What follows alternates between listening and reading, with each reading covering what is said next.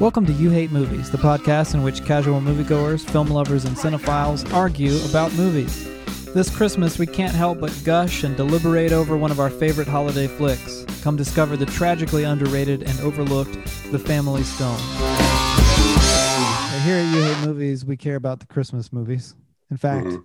Tyler was just texting us today, uh, recognizing the greatness of the formerly upheld Christmas tradition at You Hate Movies, the 33 days of Christmas movies. Mm-hmm. Yeah, I was. I was just texting about that. You're right. And uh, what made you think of the 33 days today? Oh, because uh, the Family Stone was um, on that list for a long time. I think maybe it was that list that made me watch it for the very first time. Oh, is that right? Yeah, and I I have fun going back and reading our tweets from over the years. You know, I think that my my rating for Family Stone is a real good one. Oh, Yeah, you- you always think your jokes are the best. If you don't Uh, remember, if you're new to You Hate Movies, uh, for years we had a tradition called 33 Days of Christmas Movies, in which you watch a Christmas movie from a list every single night, 33 days leading up to Christmas, more than a month of Christmas movies. And at times we would, uh, even if we weren't together, live text our way through them. You know, we would have Yeah. simultaneous playback in each of our homes and then just enjoy the ride. Yeah, yeah. There was a lot of uh, landmark movies that we'd all watch together, or you'd kind of float back and forth from one house to another watching these Christmas movies, or like Tyler said, text each other being like, hit play now. Mhm. and uh and a lot of those movies stayed the same they stay anchored on the list and then a few of them come and go over the years uh, tyler kept petitioning to remove deck the halls God, that movie's terrible. it's a really bad movie with matthew broderick and danny devito competing over christmas lights oh yeah, it's god bad. super bad You think it could be funny? That just that that uh, short synopsis of the film, I think that could be funny, but it's it's really not. It's really No. very unfunny, actually. it's a it's not a yeah i told tyler today i said that you have to love to hate it. He said he can't he can't even do that. Mm-mm, no, Oh, it started But- really the the whole the movie we're about to talk to at least came into my life from the 33 days of Christmas movies because Mhm. uh, something like 13 years ago it was uh, Abi and I were hanging around at Christmas time, newly married, enjoying life, and I says to myself, I says, God, there's a lot of Christmas movies I've never seen. It just occurred to me as I was leading up to the season. And I thought about how there's some. I think that this was a time when I had still never seen the ones people go on about, like "It's a Wonderful Life" and "White Christmas." And I said, you know what? I'm going to try to watch all of them. And this was back when I'm assuming maybe they still do this, but Netflix had the mail-in DVD as their own. Mhm. That was the subscription. You, if you subscribe to Netflix, you got DVDs in the mail.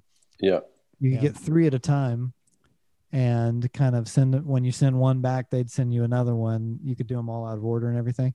So I got an account with Netflix and then a simultaneous account with Blockbuster Video, because you could take theirs into the store. You could order them off of the website, just about any movie, but then you could return them to the store down the street. So I was really just wheeling and dealing in Christmas movies, uh, overflowing in Christmas movies. And that first year, God, I watched some awful crap trying out new things. A lot of Hallmark type movies that I didn't realize were Hallmark movies. Um, the internet wasn't as you know, it gets a little more robust every year, so there wasn't Mhm. enough uh, information to help me curate the list. I learned that It's a Wonderful Life isn't really a Christmas movie at all, nor is White Christmas, despite the very misleading title. There's a lot of dancing. there was a lot of dancing. And I remember looking up a list, you know, you just keep looking up list after list of the best Christmas movies. And at some point I remembered The Family Stone. And I was like, what was that movie that came out a little while ago?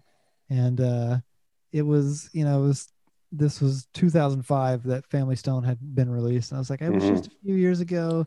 no one ever saw. Yeah, no one saw it. I remember a trailer for it. It had Diane Keaton, and I looked it up, and I was like, "Yeah, I'm pretty sure this is a Christmas movie." So I watched it, and I was surprised, surprised by what I saw. Patrick, do you remember the first time you saw Family Stone? Yes, I believe I got it from uh, an, a DVD from the local video rental place, video or Hollywood Video or Movie Mat. No, I don't know what it was. Some local video place. Hollywood Video is a chain. Yeah, I think we had those, didn't we? Or something. Mhm, And mhm. I watched it around that time too. I didn't know it came out in the theater or anything. I just saw that it was a Christmas movie. That's watched it. back when you would choose movies just based on the cover and a, like one sentence. yeah, because it has the the finger. Looks like it's Mhm. kind of flicking you off, but it's not really. It's it's the ring finger with a ring on it. Yeah. so I was like, oh shoot, this is gonna be in your face. it's my kind of Christmas movie. Yeah, they definitely tried to present it in the packaging like an it is the edgy hmm Christmas movie. yeah. So yeah, I remember watching it and being also very surprised at what I saw. And Tyler, what was your experience like? Um, my first time seeing it was definitely part of 33 Days, probably because it was you added it on the list at some point, and I had never seen it. Um, but have come to really love it over the years. It's like one of the movies that you look forward to watching every Christmas. And maybe this is one of the reasons we stopped doing 33 Days because so many Christmas movies are really terrible. and why do we keep subjecting ourselves to these movies every year? There are certain movies on that list that I would gladly never see again, much like Deck the Halls or Christmas with the Cranks.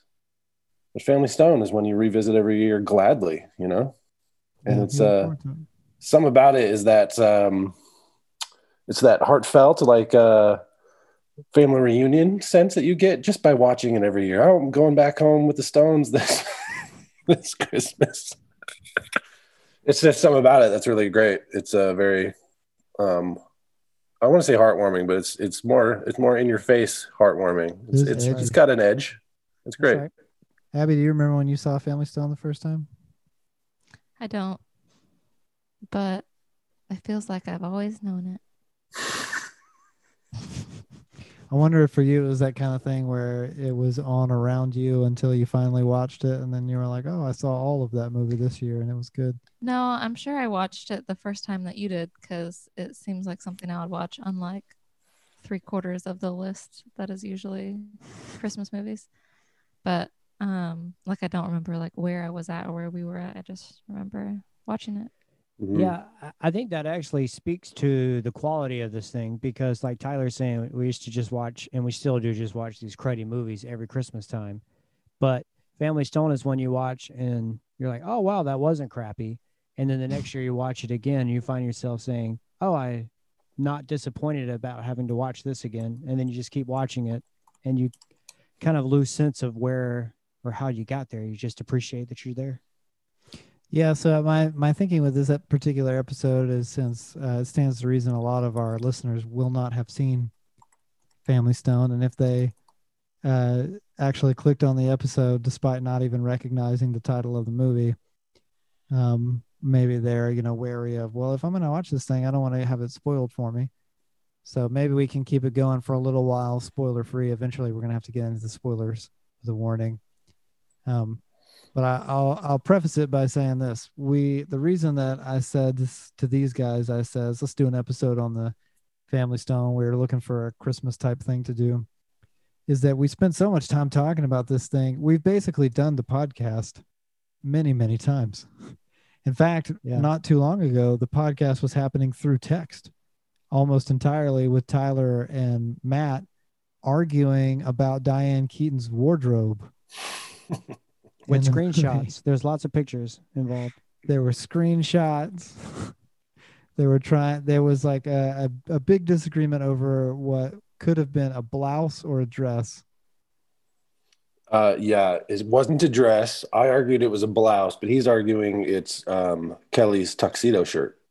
oh right that's what he was saying that's what he was saying yeah and i thought man we've got a lot of, we have a lot we have a lot of thoughts about this movie we have a lot of things to say about it. And the weird thing is that um unlike some of the other movies that we go bananas for i don't really think the family stone is necessarily the type of movie you put in for the first time and you think man i'm going to watch this every christmas. That was so good. That was the best thing that i've ever seen. For me it was kind of like a the i watched it that first year and i was like oh that was refreshingly good. I didn't know that it was going to be that good. And then the next year came around and i was like oh wait that family stone movie that's going to be good this year and then it becomes one of the tried and true christmas staples that you you know becomes anchored in the season like Tyler Mhm. was saying, you really look forward to seeing it. You start to notice lots of things that you didn't notice before. Something about it really stands out as uniquely, um, I don't know, cozy is the word, even though it is kind of an edgy movie. It's like a really great movie to settle in and watch. Some of the writing is surprisingly good. Mhm. But even having said all that, um, this family kind of bothers me. I don't really like them all that much. But they're so realistic. I think that's why it's comforting because it's so real. Yeah, hasn't everybody known a family like this? I'm sure if people have watched the movie and are listening to this episode, there's got to be someone that's like, that's exactly what my family's like. I definitely knew these families. Right. And the Yeah. exaggerated characters were exaggerated just enough where it didn't go into like uh unbelievable territory. Like Diane Keaton's character is the most uh out there to me. She's just Yeah. ab- an absurd mom, but she uh it doesn't like stray away from like you said somebody, oh, I kind of think I know somebody like that or know somebody's mom like that. Yeah, exactly. It, that- for me, it reminds me of these uh, these families that I would know that like were like, oh yeah, smoke pot with my dad, and you know, are making jokes about their kids having sex in the kitchen and stuff like that. And you're like, where the heck am I? What is this place? well, I think the first time I saw it, it was almost like I uh, I loved to hate the family they really bothered me because they was they reminded me of fa- families that I knew. But there was also something about like wanting to go, want like Tyler said, wanting to go home to the Stone house for Christmas. Them all being there and their dysfunction. I don't know. Mhm. It's hard to explain. Did you feel like you liked them right away, Tyler, or did you feel any kind of? Uh, no, I was a little conflicted. Maybe because you're it sets you up where you're supposed to want to like Meredith, and then everyone's picking on her, and then you realize, oh yeah, Meredith does suck. But I, don't know. It's it's a weird tension. So yeah, at first you you don't necessarily realize how great they are, and that their their edginess is actually part of their charm. Yeah, well, there's some characters are more. Um, what's the word? They they seem like they're intended to be likable out of the gate. Kelly, Mhm, uh, the fa- the father, mhm. Who's played by Coach. Yeah. Yeah, What's Craig T. name? Nelson. Yeah, Yeah. Craig T. Nelson. What'd you say? Kelly Stone. He's like really nice, and you know it's hard to find anything dislikable about him. And then Rachel McAdams plays uh, someone who I could see being really annoying to a lot of different. she's she's fulfilling the the little sister type. They all have their role to play. Mm. She nailed hers. Yeah, she's I like her. kind of spoiled and antagonistic and fussy. Yeah, yeah. I feel like the what the Abi was saying is that there's there's something really genuine uh, that that feels so real about this movie. They do they make a lot of Christmas movies about family dysfunction. You know, like um that terrible one, Love the Coopers, where it's the dog Oh, that, narrating. obviously it seems to me like that was obviously in the wake of somebody watched the Family Stone and was like, I could do Uh, that too. Yeah, I'm gonna try doing better. Maybe some people will see my movie, or um, the one with Robin Williams. What was that? A Merry Friggin' Christmas. Yes, exactly. Same thing. And then someone even we I feel like we had this conversation, some sort of sidebar at some point on the podcast. Maybe it was just in person. I don't know. It all blends together. But I was watching Dan in real life earlier this year at some point, and I realized it's just a ripoff of Family Stone. Came out two years after Family Stone. Yeah, it's not as good either. No, it's not. What's It's not Dan as in real good. life? Is that It's the uh, it's Steve Carell yeah? and Dane Cook, which is weird casting. Steve Carell's very likable in it, but the and the dad in it is um, the dad from Frasier, which is fun. He makes a good dad. I feel like we could do uh, The uh, guy Silver with a Kill. cane? huh? The guy Yeah. with a cane from Frasier Yes. and the Jack Yeah. Russell Terrier? Yeah, it was great. Hey, Matt, welcome to the the show. Glad you could Thanks, be here. guys. Can you guess which movie I'm describing? It stars Steve Carell and Dane Cook with the dad from Frasier. Uh, here's this too. The cover art shows uh, somebody laying on pancakes. Oh, Dan, Dan, Dan something. Uh, No. Dan, Dan in real life. yeah, that's it. Yeah. Yeah. I think Dan in real life is a. cover with the pancakes. Yeah. It's You're arguing that it's a Christmas movie. no. I'm arguing okay. that it's a ripoff of uh, Family Stone, Yeah, which is what we're here to talk about. Have you seen it? yeah, I've seen it long Oh, time okay. ago. Matt, I- do you remember yeah. how you came into the knowledge and viewing of Family Stone for the first time? Erin, my wife, my wife, um, she just uh, owned it. So, uh, Wow, she was we- ahead of everybody.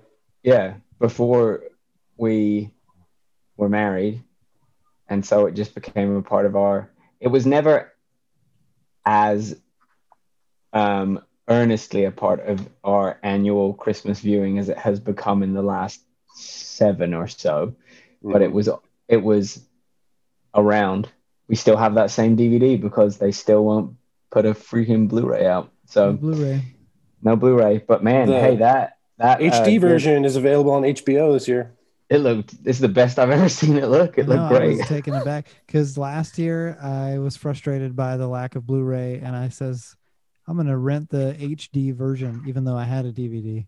So I rented the HD version, and it was 100% the DVD. You can totally tell. It was Yeah. like the moment the studio card showed Yeah. on the screen, I was like, Just "This some is grain in not there. That's not it. Yeah. This is a fuzzy, anyway, Matt, before you, you Matt, before you popped in, I was going Oh, on yeah. about how there's so many other dysfunctional family movies, but they all suck compared to Family Stone. yeah, I'm trying. I'm I'm running through them. Yeah, not- remember remember uh, what did I say? I already forgot. It was um, Love the Coopers, Yeah.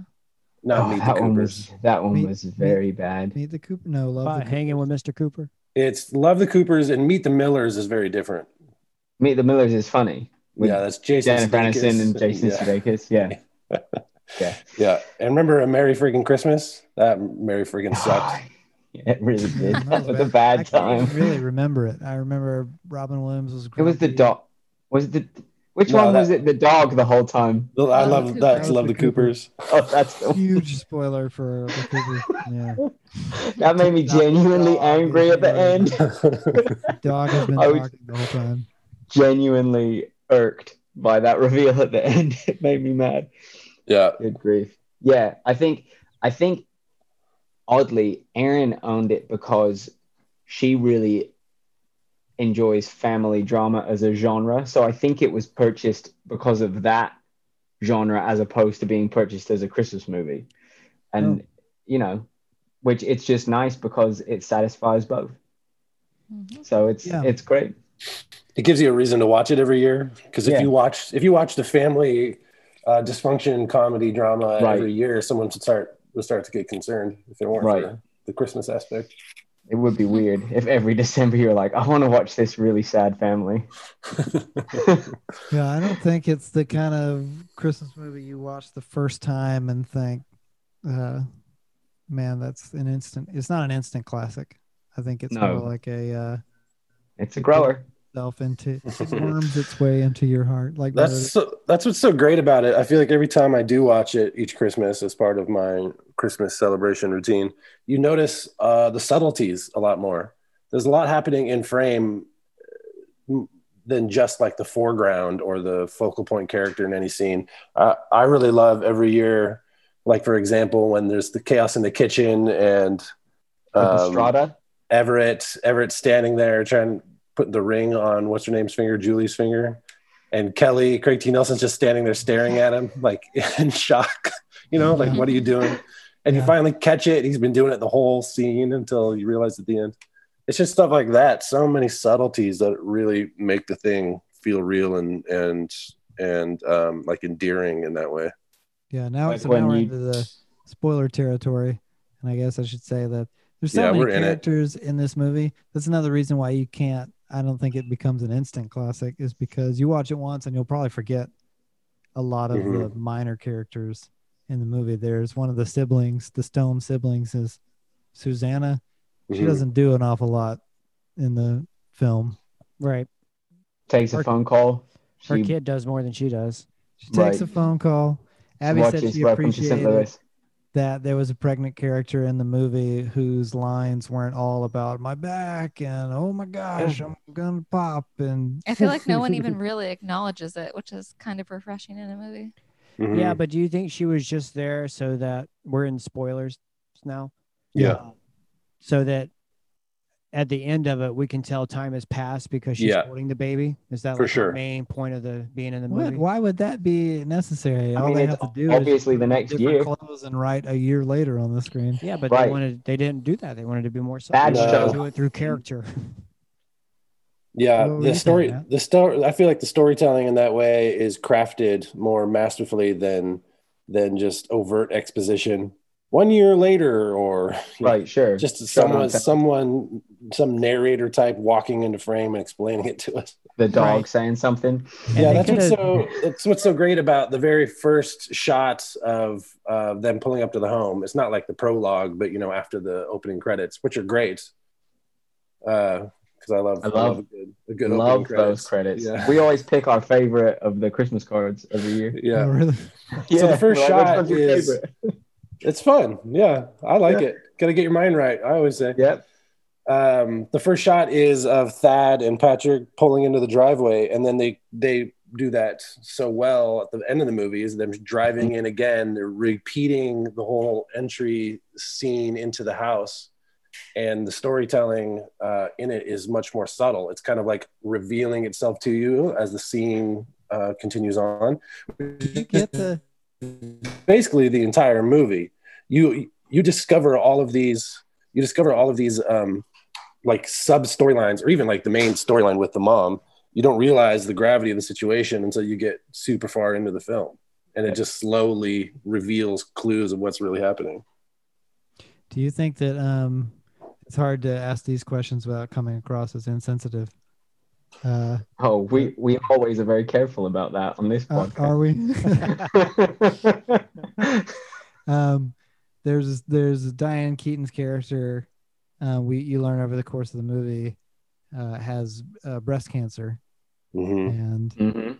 It really as- gives it away when she opens her shirt.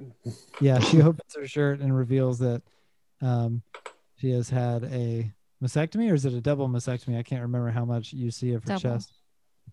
I think you only see one side, but I Yeah. think a double is implied. yeah, it seemed that way. So she's already gone through some hard stuff. She's and then you've learned that the cancer's back, and it's worse this time. So there's this dramatic scene where, um, freaking what what's Dorothy's name again? Julie, Julie, uh, you know, Dorothy. Dorothy from the Wizard of Oz. She sings "Have Yourself a Merry Little Christmas" in that movie. It's not Yeah. No, keep keep going. I want to see if you can get it. yeah, keep working on it. Liza Ju- Minnelli's daughter, Judy Judy. Judy, did I say Julie? Used to be Gar- Ireland. Judy Garland. Judy Garland. Yeah, Right. she has a Christmas name. Judy not- Garland, the queen of insufferable vibrato, is just like someone's, you know, finger is a on her neck. yeah. She's a goat. Yeah. She's still, oh, oh, oh, this song. This, I can do the whole thing if you want. She's song is playing out over this montage, this Christmas Eve night montage, and you're seeing all these different characters from the family, each is going through their own little thing. And there's, you know, the scene where uh, Diane Keaton opens her shirt and reveals that she's had either a mastectomy or double mastectomy. You know, in, in a moment of in intimacy with her husband, and all I can think is that so Diane Keaton is like completely sideways in the bed so that her head can be in front of this chest appliance. You know what I mean? Yeah, You know, like in horror movies where Yeah. someone will get their guts ripped out and they're Uh-huh. laying in the ground while right. the body is laying across. Yeah, So then I can't help but imagine these two actors like teary eyed looking at each other's face as Diane Keaton reaches around and touches this fake appliance. and Coach has to run his hand over her Yep. latex Yeah. synthetic skin. You're just you're just totally distracted by the existence of a prosthetic being in the way. Because then you're you're thinking about like what are the people on the set? It has to look so absurd. Yeah. Everyone that's there. in the movie you don't think about this. It's very No. convincing. It's a very convincing, seamless event. It's a, it's a very yeah, it's very convincing. It's very a heartbreaking scene, and it is a weird to think about now the prosthetic involved. I always thought it You're was just welcome. makeup.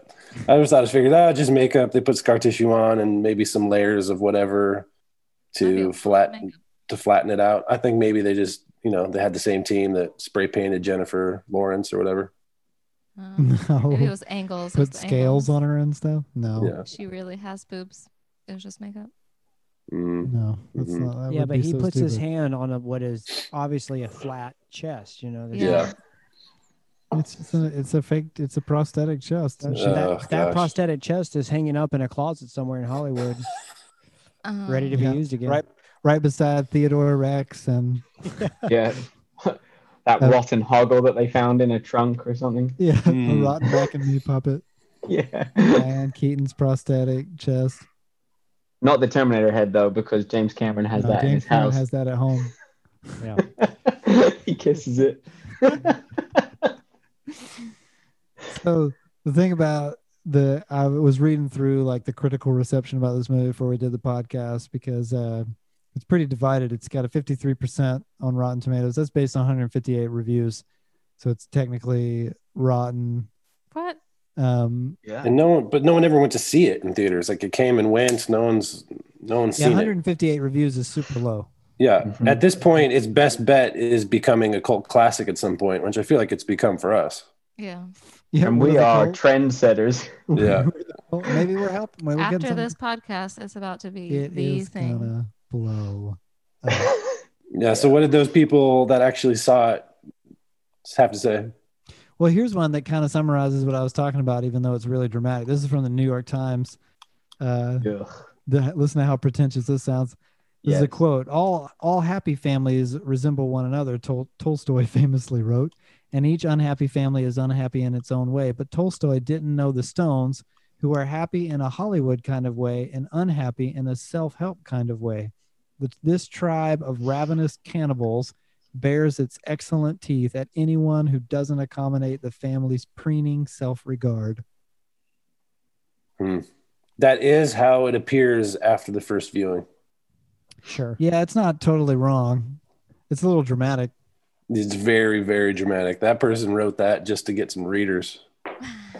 Well, that's what the New York Times is. They weren't Mm. reading it. They made Wikipedia. Yeah, Wikipedia. they got you. Yeah, they made it a Wikipedia. I uh, I agree with that as a first viewing, but I disagree with that each with each new viewing. Agreed. No, I mean, do you, the characters that are annoying are still annoying, and the characters that are good guys are still good guys. You just appreciate the story and the journey more because you see more of where they came from and where they go, so you appreciate them more. But they're still the same annoying characters. Mm, I think that the depth that you discover in some of the characters reveals that we're just misreading motive. Yeah, Here's- agreed. I think that Meredith becomes sympathetic on a second or third viewing, whereas the first time she's just atrocious. I don't know. I feel like even after seeing it probably 10 times or something, all through the end, I still can't stand Meredith. I'm like, I don't know how this guy ever wants to be with her, lay next to her. What do you mean? She finally let she finally let her hair down. She's She cool. She's let her She let her did, freak but flag also- fly. She's had two brothers, Willies. That's two. That's one too many brothers. That is the That is weird a- dynamic of That's the one of the more unbelievable things in this Yeah. completely unbelievable movie is that the Seinfeld Yeah. switch has successfully taken place over the course of the movie. but without the menage a trois. Yes, Sure. This is like discovering plutonium by accident. they they do it like they they yeah. Everett clearly uh, loves Claire Danes' character the moment he sees her, as Yeah. is the case with Ben, who clearly like loves Meredith the second he sees her. And then somehow over this couple days at the house, they manage to switcheroo, Mhm. and everyone's totally fine with it. Like uh, Right. No, I'm buying it. he's chasing down Buying Claire it. Danes to pronounce his love for her in the snow. I'm in it. minutes after No, minutes after his breakup with her sister. yeah. No, man. It's Meanwhile- it's I'm feeling it. It's real. I, His I totally believe it. his Can we- almost fiance is in bed with his brother. Uh huh. Yeah, they're that's having a right. moment, and they're all fine with that too. It could be real. I could see it happening in a weird kooky family, but not with Meredith. You just you just did see it happen, Abi. In a in a weird cookie We saw it. We can't deny it. Meredith has a transformation over the length of the film, and it has a lot to do with the relational dynamics. Obviously, Ben brings out the best in her by making her throw back some some Rolling Rock and dance to Letting karaoke. her letting her fleet flag fly. Yeah, trying to teach her how to relax. But then the vice versa is, is true with Everett and uh, Julie. She's bringing out the best in him. Everett and uh, Meredith are both transforming into the people that they were or meant to be. But no, no, Yeah. no. Here's the here's the problem though. I agree with Abby. Meredith is terrible because Everett was a character like he changed for her. He tells the story Yeah. and we see that like oh how they met. It's like Yeah. oh okay you changed. Meredith side. seems to be like she's this way the whole time, and then she has like an epiphany with Ben saying oh I want to be different, and then Well- a year later she's accomplished that I guess somehow. A lot of that, a lot of that uh, narrative exists in Everett as well, especially with the that scene with his with Diane Keaton, where she says, "Stop trying to be so perfect all the time," and they keep referring to him as the everyone's king. Someone called him a king at one point. No, Like he was, he's like the he's the star of the family in a way. So he's trying to Right. he's trying to be that perfect character. So I feel like he and Meredith are just bringing the Which worst. clearly he was out of each already other. wrestling with that identity because he hid all of his like trophies and stuff in the drawer. Like he was already having an internal conflict, and then Right. Meredith, in her suckiness, uh, you know, emotionally vampired him into being a wiener. yeah because at one point they're even picking on him for wearing a tie like it's weird Yeah. to see him wearing a tie. He's running Right. from air. Yeah, they're bringing out the worst in each other. They're neither Mhm. of them know how to unwind, and that's even Kelly says that at some point in the films that neither of them know themselves, Right. and that's that's what this relationship dynamic is so bad for each other. So I totally believe that they find the person to help them be themselves and be normal that part is believable. That they accomplish the transition in one night. with such like seamlessness. You saw it, man. It worked. No, No. man, it took it was over a year. It took Took some a work. year. I don't Yeah, believe they probably Meredith fought- can change. They probably had some jealousy to resolve over the course of that year. But I Yeah. think you guys are being. It's fine to be hard on Meredith. She's written as a at least a semi unlikable, if not an entirely unlikable character. But I think I kind of I can't relate to Meredith, but I think I understand it. I think you know she's already wound up. She's already high strung and uh, superficial in a way and Mhm. then she's put into this position with people who are extremely loose and extremely comfortable in their chaos and uh, she starts to try to um, perform and when she, that's like the scene where she's going on and on about how they met in hong kong or wherever it was that they met Yeah. Kowloon side. on the on. Kowloon side. And then uh, that's her like desperately trying to impress them. And then when she can't do that, she's just like cowering in the corner and, you know, Mhm. crying about shoes on the couch. Yeah. And Yeah. Oh, her and you know, mannerisms are insufferable. And But her, she plays, she plays that character really well. It's like she does. Yeah, it's she was a doing sex in ridiculous the cartoon and she makes it like a real person. Yeah, she she uh whatever her name is now, I totally forget. She was Carrie playing Bradshaw. Yeah, she was she was doing Sex and City at the same time. So it's really not that far of a departure from Carrie Bradshaw. Maybe a little more high strung, but still high high end, high fashion, tight, all that. Right. Yeah, it's like a corporate Carrie Bradshaw. Yeah, right. Right, I've never right. seen Sex and the City. I don't know what Carrie Bradshaw was like. Yeah, well, it's something Kind of like that. Meredith, but uh, but I think that Meredith's transformation was interesting because she clearly unravels. Like her hair becomes more and more mess, the length, more and more messy the length of the film, and she eventually ends up covered in breakfast. and smelling like puke. Yeah. Um, but even like if you notice the tick, that tick uh, throat clearing thing goes away until the very end when she finally sits down with Everett to clear the air with him, and it comes back and he smiles and they realize they're bad for each other. Mm-hmm. Oh, I don't, Now- I don't notice the scene you're talking about. Describe that to me again. Where he's coming out of the bathroom after having fought with Ben and run around the house. Yeah. and she's sitting on the bed waiting for him and they're like saying they're basically like adding closure to the relationship and while she's sitting there she clears her throat for the first time in a long time not since beginning of the film or something like that and he smiles sm- slightly and realizes He's like, oh God, I can't stand you either. yeah Yeah. We just bri- briefly discuss the actual Christmas Day timeline because it starts with she wakes up in Ben's bed. He's in the shower. Everyone's waiting for them to open presents, implying, and she hasn't cooked the strata, so implying that it's pre-breakfast time. Mhm. Right. And then they open the presents. She yells, "No, I won't marry you." Um, Everett has a shower, and then Everett leaves, and instantly it's dark. At the same time, Meredith is still in her egg clothes, and it's dried, and is upstairs with Ben. And again, it's dark. It's nighttime. What happened in the middle of the day? There's like six hours missing. Maybe that was the conversations the brothers had Mm. happen then. And Maybe. not to mention, here's another question to Matt's, uh, to add to Matt's question. We see, uh, what's her face? What's, uh, what's Amy, Amy go She's out making out with Brad in the Yeah. van for like Yeah. nine hours. She goes out to Mhm. the van with Brad and opens the clock radio. And then when uh, Susanna's husband shows up at the end of the night, like it's dark and the Yeah. snow's just started, he's like, Who's Amy making out with outside? It's like, I guess they've been making out that whole time. You would have like a sore face. It's a good makeout. man. they could have talked for a while first Sure, they're interspersed with conversations. That's also Yeah. a crappy dad.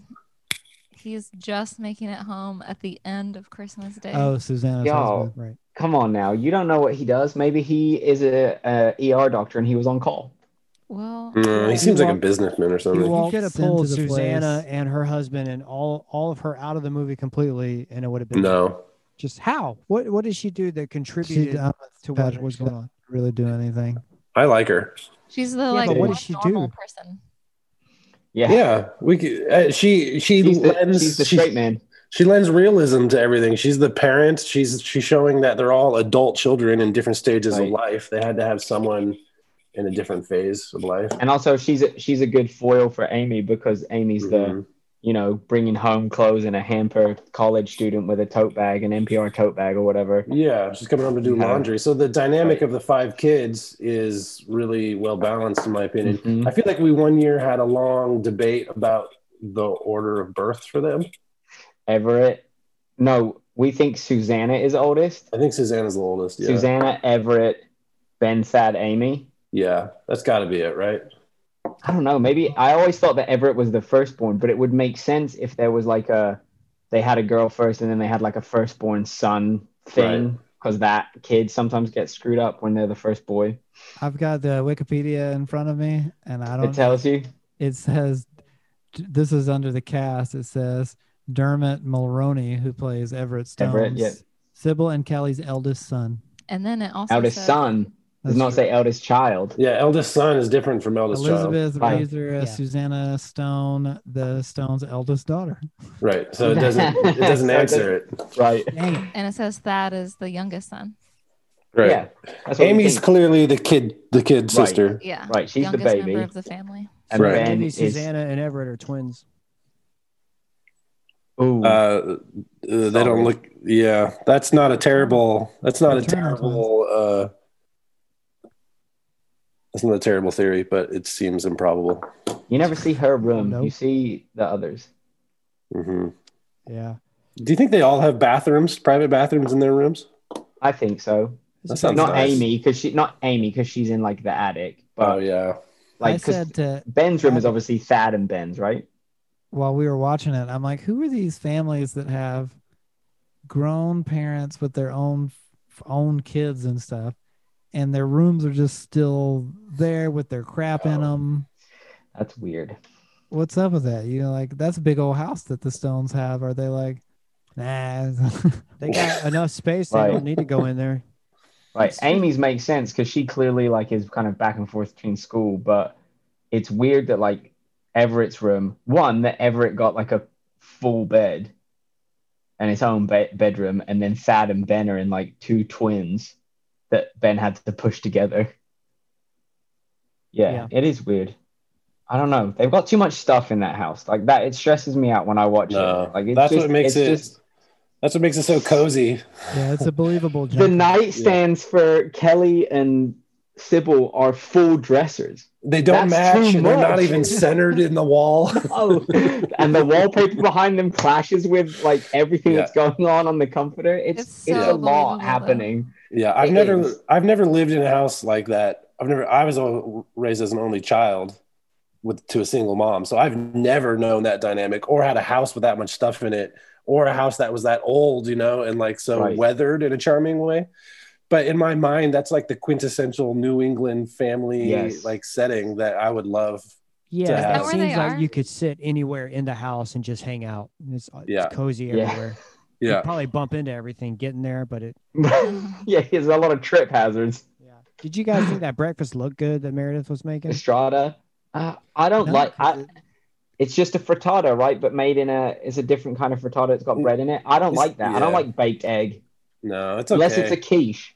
I love a quiche. It was like some kind of thing where she had dough stars on the bottom Wait. with the Mhm. cheese. You don't and- like baked egg, but you love a quiche. That's the quintessential baked egg.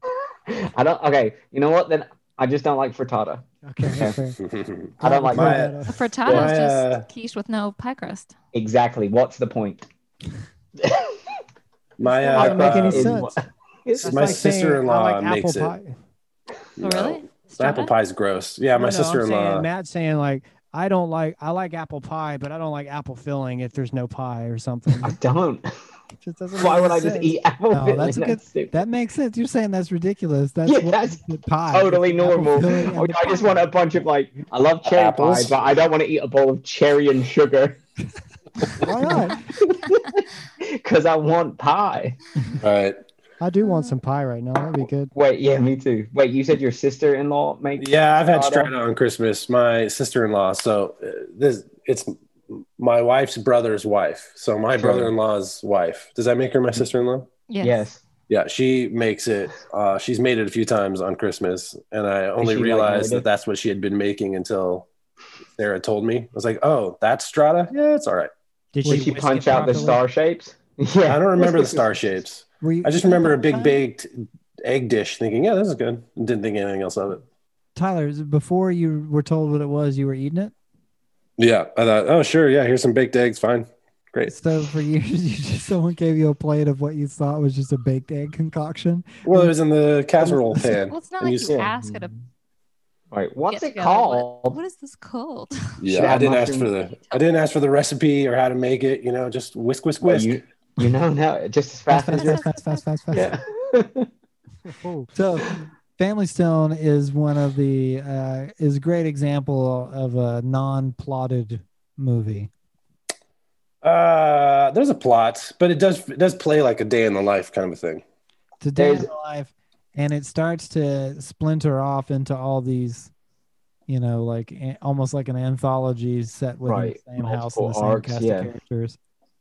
Uh, some are clearly more important than, than others for the main line of the movie. Uh, but apparently, a lot of the people's beef with it in the reviews was they felt like it it tried too much. Its tone shifts were clumsy. Um, No, Yeah. I thought its tone shifts were nice, where it would end a dramatic moment with the with the laugh. oh yeah, I'm I'm fine with it as well. yeah. But I think that the the that was to me when I was reading all these reviews of people like, yeah, it's got some good stuff, it's got a good ensemble, but it's just too messy, it's too all over the place, and it's you know like not a traditional um, story, point A, point B, point C kind of Sure. story. And I'm like, oh, that that seems to be what works most. Yeah, movie. it's not a Captain America movie. It's not like that. Some point there's a moment, a scene that's just all exposition, laying out their mission in front of them.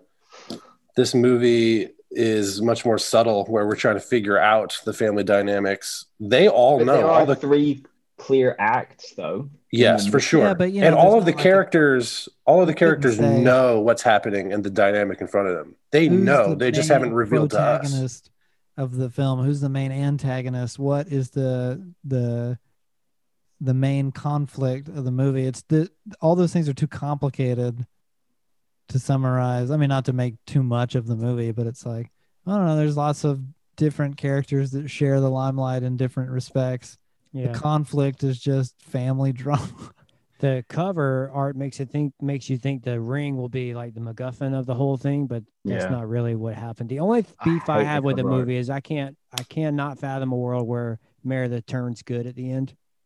You know? god y'all hate meredith Yeah. There's no way. Irredeemable. She's gone. we don't know that she's good she's just still there Yeah, but like you think Ben Meredith. would stay with her if she stayed like shrill. Who knows, man? Ben, ma- he's just high all the time. So yeah, he's I got- think that He's developed a drug habit to deal with Meredith. yeah, he's marijuana was a gateway drug. He's now on heroin. well, he got It's he got worst. her high. She got high and just chilled out. Yeah, th- that's it. There you go. She just needed some CBD gummies to like mellow out. hmm I feel like I- that family wouldn't recover after that dinner table conversation. god that's bad. Yeah. They bounced back pretty quick after what was I- the most awkward you- thing I've ever seen at a Christmas. you know what thing. one of the small details in the movie that i really like about uh and i find believable about craig t nelson playing kelly stone as the you know the good dad is uh he loses his temper at that dinner table Mm-hmm. understandably so in context uh, but then there's a, a kind of a throwaway moment where uh he shows up at the inn because he wants to apologize to meredith and to claire danes' character Yeah. uh, for losing his temper. It really doesn't have anything to do with what's happening at the movie at that time. You don't even need it other than to demonstrate, oh, this is a good dude. He's really trying to. Well, no. It also it's a moment where we. It's the first time that we're told explicitly that Claire Danes is into Everett. Yeah, because she thought he he came not- back to the door. Yeah. Because it's the knock on her bedroom door at the inn, and she That's true. visibly hopes that it's Everett. Yeah, and then this year we were watching it, and uh, I was like, look at these guys falling in love while he's supposed to be looking for the woman he thinks is going to be Yeah. his fiance. That's Abby that's what's so great about it. Abby's like, it's just, uh, it's just him. It's not her. And I was like, what? She gets all excited when he knocks on the door. It's uh, Mhm. you're right. That is an important, right. Mhm. important moment. It is, yeah. I think I think that the uh, the way that all of these scenes are written together contributes to the argument there is a strong plot. That they're all trying to find themselves in a sense by coming home and deal with the pen, impending loss of their mother. Which is a good question. Let me let me let me ask this question as we go down this road.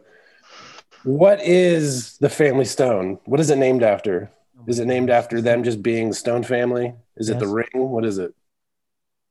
Uh, all Oh, these years, nice.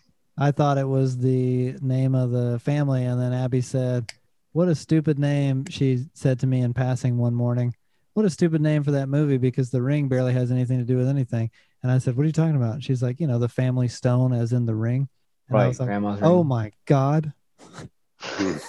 Mind blown. Yeah.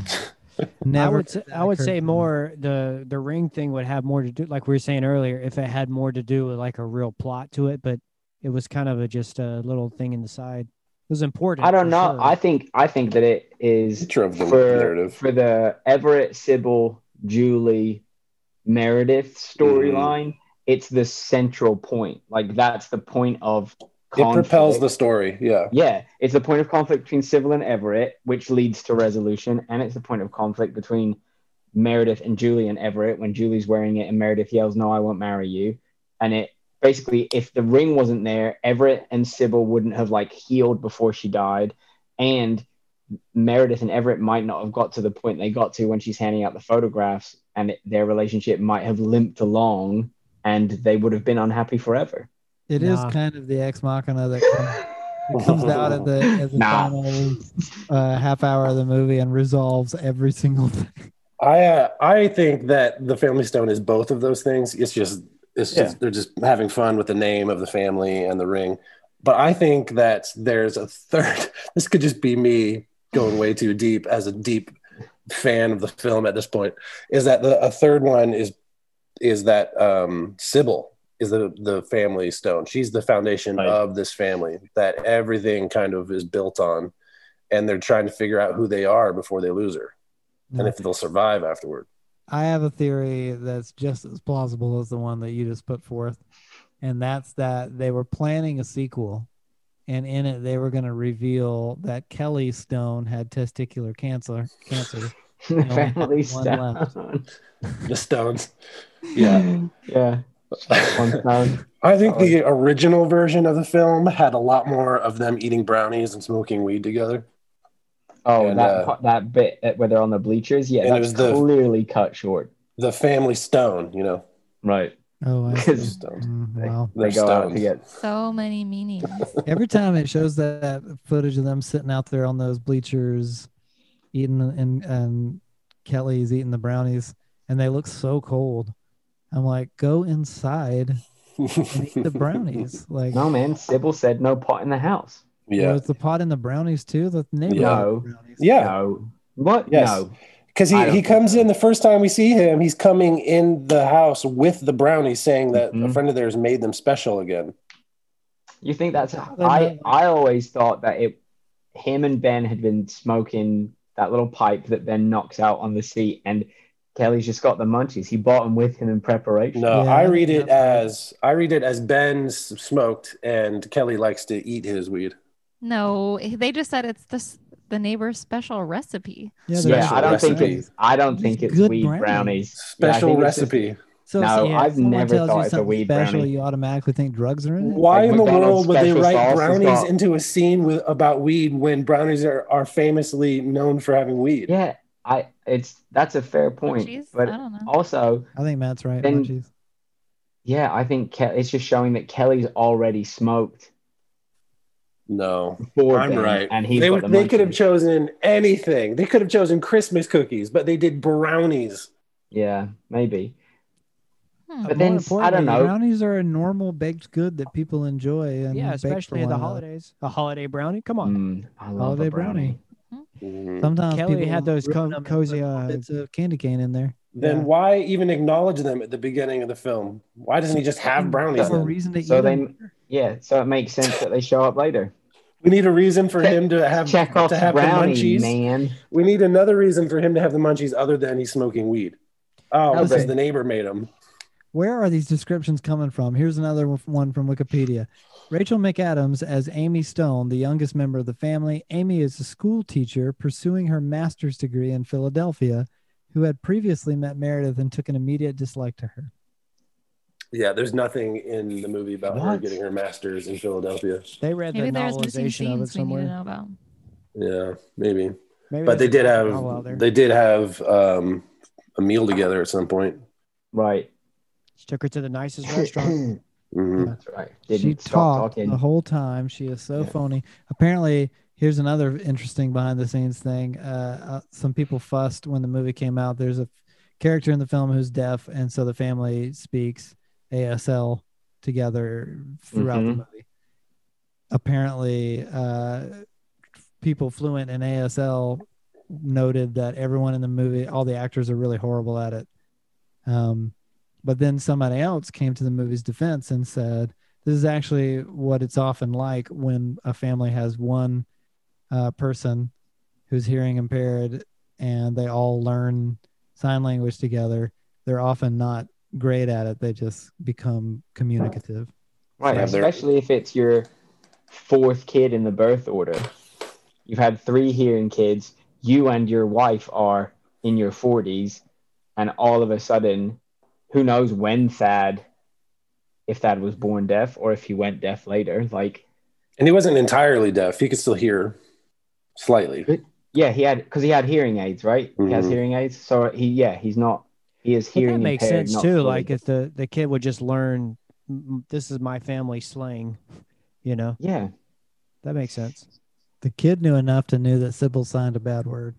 hmm yeah, yeah, that's right. What Edgy. word was it? I think she was saying he had little balls because she goes like this, you know. with the little tiny hands cupped together. Tiny balls. You- thanks for Got the describing it, Justin. steroid balls. Yeah. The family stone. there we go. there it is. It all Ben. circles back. Ben needed to get some family stones. That's right. Yeah. I think that uh, the Meredith being the family stone is the is the plot point here because Meredith. not Meredith, sorry, Sybil. Sybil being the family stone is the major plot point here because it's everyone trying to um, either fulfill like who they think they're supposed to be. Even Everett goes has a whole thing about this where he's like, "Do you ever feel like you're the way you are just because people told you that's who you are?" He's just trying to find himself. I think that the plot is them trying to figure out who they are and yet at the same time do what they can for their mom who they're about to lose because Everett was committed to getting married, not getting, he wasn't committed to marrying Meredith. You know, like when mm-hmm. Thad said, don't marry her, he said, I am getting married. And he had that whole scene with his mom. And she's like, don't, don't do something just for me. You need to do something to, for yourself. I'm, this is a very basic explanation, but because of that, there's a huge turn there where they all finally reach that coming of age moment that she's wanted for them, where they're like, it's kind of like that they're finally leaving the house kind of a scenario where Thad's already married and Patrick has been brought into the family and and uh, Susanna is already married and has an established family, but she's got these three other kids that are trying to find themselves.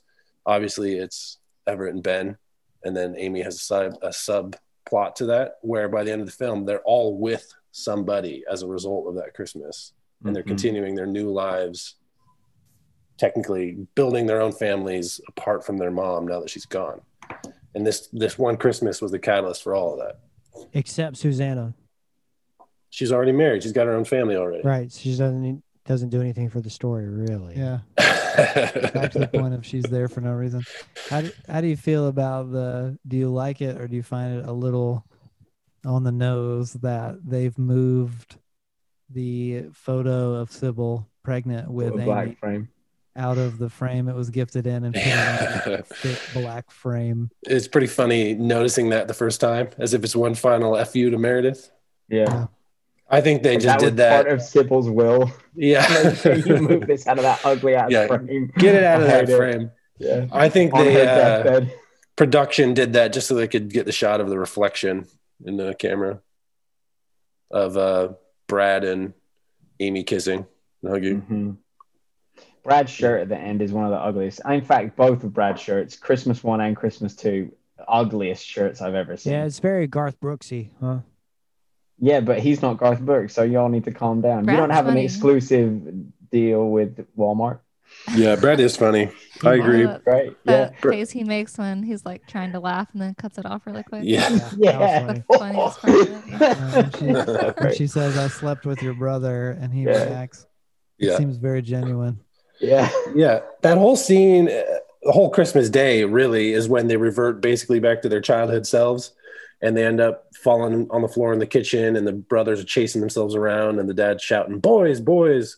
and it's all just so normal that Brad's sitting on the couch, just waiting for it to end, and introduces himself to Julie. Yeah, Brand Danowitz, what a guy. yeah, Yeah. it's so good. It's just so normalized. All of that. It just feels so familial. It's great. So what's up with this director? He has four credits to his name. He made a movie called Big Eden in 2000. Five years later, The Family Stone. In 2011, Monte Carlo, and then this year he directed a film called Let Him Go. That uh, is looks like it's starring Superman's parents. Diane Lane and Kevin Costner. Good for him. Staying Well, busy. At least he doing? made. At least he made the Family Stone. We don't know if this other movie is good or bad. That's true. I don't really care. the neo Western drama. Are you looking at it now? Yeah. Oh, Why did he Kevin- cast Superman's parents? Why wouldn't you? So you guys clearly have the chemistry. I saw it in Man of Steel, and then I saw some Mhm. more of it in uh, Justice League.